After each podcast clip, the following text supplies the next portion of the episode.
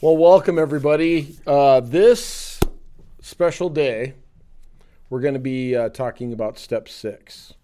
And so, the overarching law, the life recovery law, is willingness will result in growth.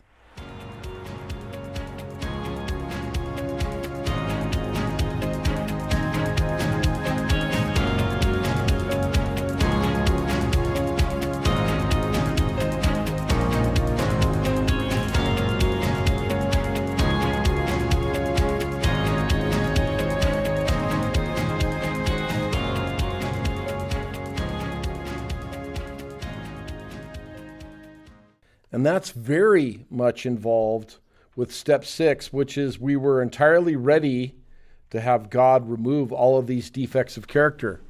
So if you'll remember, let's take a little quick trip through the steps. Simplified, of course, but I think it'll make sense to you guys. So, step one, we usually have something in our lives that we're powerless over or that at least creates unmanageability.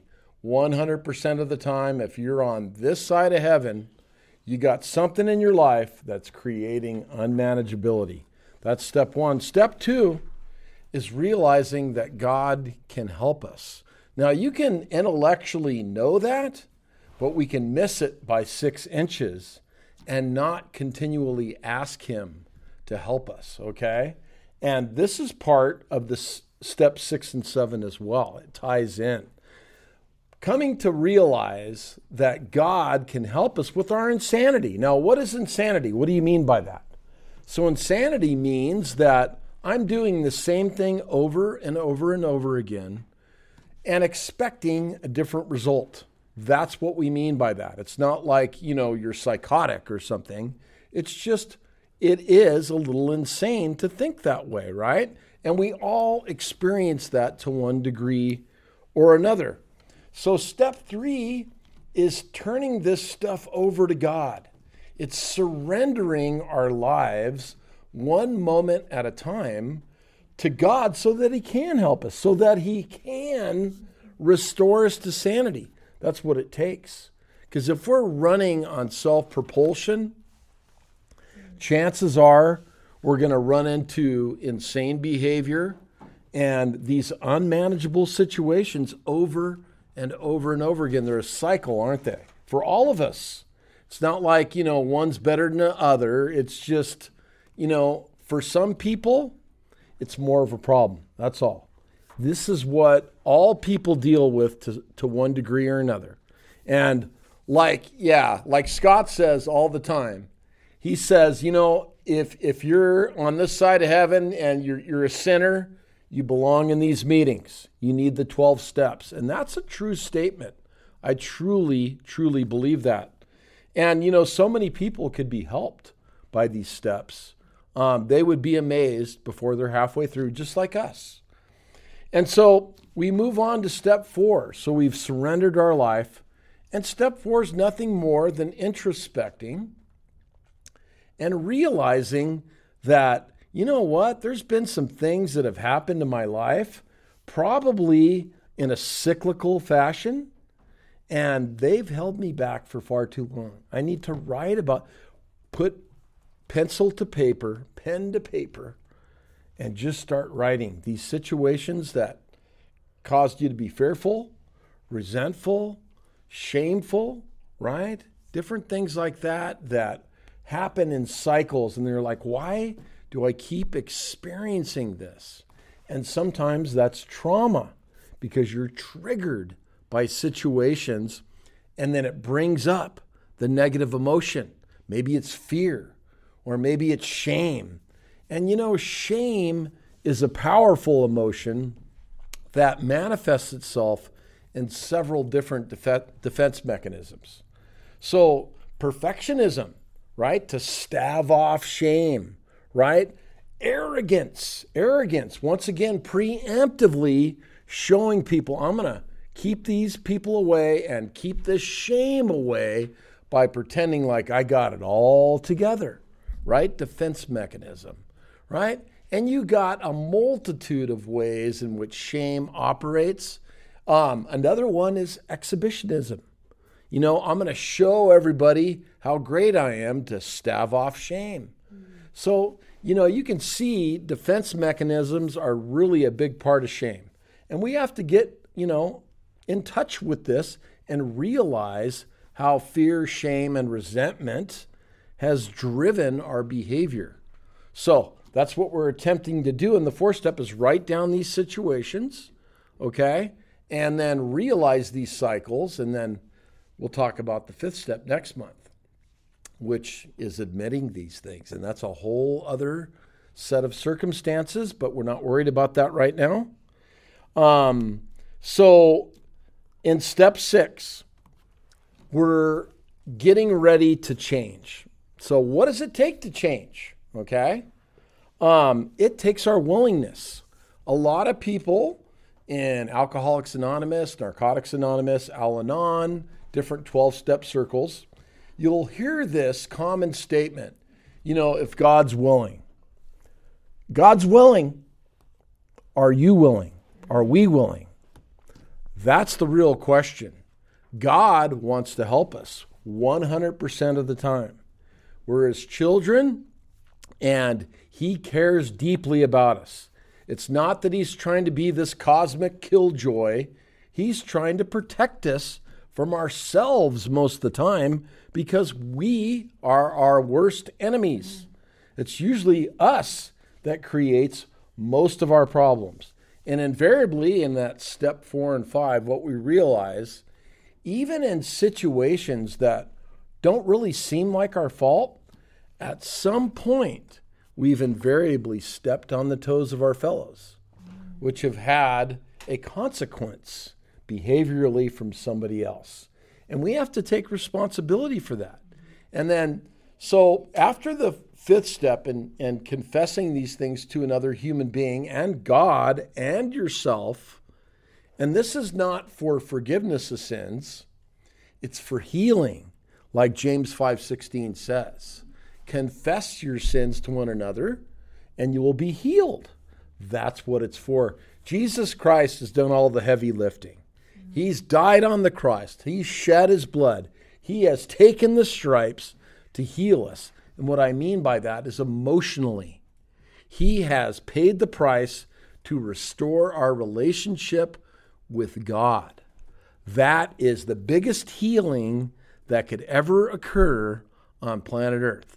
Because let's face it, whether it be in this life or the next, as a believer, we are healed, but we don't know if it'll be in this life or the next because it is one continuous thing, isn't it? Mm-hmm. Now, many times He will heal us. He will, absolutely. Physical healings, other types of healings, miracles, right? But for sure, for sure, what we're talking about there with the stripes with his stripes we are healed is that reunification mm-hmm. and relationship that was severed by original sin. So one man brought in sin, mm-hmm. another man, God, took it out through his sacrifice. Okay, so we need to keep ourselves in step, in cooperation with God. Just a few things about step six that may help you to understand what we're doing here. And hopefully, we can look at this step from a multidisciplinary um, perspective, okay? Because we're looking at trauma, okay, including uh, depression, anxiety, grief, and loss. These things create unmanageability and then insanity, and we need to turn them over and write about them and confess and then work with God to heal and restore us. Do you see how it works just about for anything, really, for any type of problem, uh, any type of sin nature, anything that's going on in your life, you can utilize these steps. So, codependency and addiction and trauma usually involve denial because of the tragic and painful circumstances associated with them. So, and many of us, as we talked about before, have been raised in shame based families with all these defense mechanisms perpetuating bad behavior. Okay? Denial and distortion of the truth gives the adversary room to operate in our lives. And this is how he maintains strongholds over our lives. And this is why the steps are so important. Okay, now everybody knows that God could just miraculously heal us or break a stronghold. And sometimes he does this. Sometimes he does. But how come he doesn't do it all the time? Or really, how come he doesn't do it most of the time? Well, I'll tell you why. Because this involves character building. He can take away the problem, okay?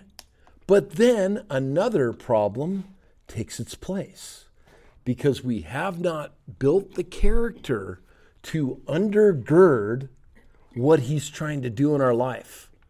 So that's why he doesn't miraculously heal us a lot of the time. One of the reasons, I'm not going to overgeneralize that because there are other reasons. And some things we'll never know because we're not God and we're not supposed to know. And we probably couldn't handle it if we even knew it. So he knows what we can and can't handle. Really, all we need to remember through this whole step six is that I need to fully cooperate with God's process. And God's process is just like we're laying down here. That's what they've done here. And that's what a lot of people don't realize is that these 12 steps are biblical principles for living. We can live out our faith. We can live our way into better thinking. Okay? And this is a little bit different than maybe some therapeutic circles. Because in the beginning of psychology, before cognitive behavioral therapy, they had cognitive therapy, which was kind of like positive thinking.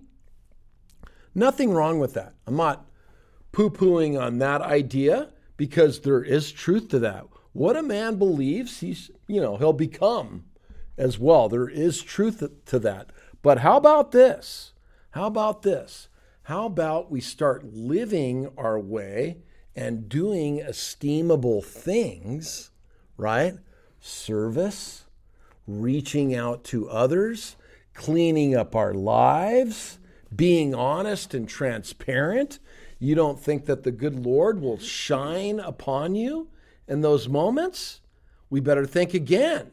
He's going to operate within that realm hugely. I think even more than the way that we think because He cares about what we do. He cares how we treat each other. He cares how we treat ourselves, first and foremost, because we have to have self compassion or we just burn out and we're no good to anybody.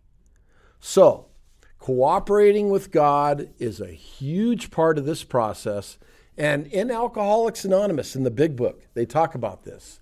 And they say it like this it, it's the sentiment of, um, yeah, it's, I'm trying to typify this the best way. It's, um, yeah, well, not only living your way into good thinking, that's not it. It's more than that. It's stepping in to the realm of surrender with God, allowing Him to help you and go through every room of your heart and allowing Him to penetrate that area. He is like a surgeon, He knows what's wrong with us, but we have to allow Him. He's a gentleman. He's not going to go in and clean up those areas of our life without our consent. That's what I'm getting at. That's where the cooperation is huge. So I hope that's helped frame up your discussion tonight. And uh, thank you so much for letting me share.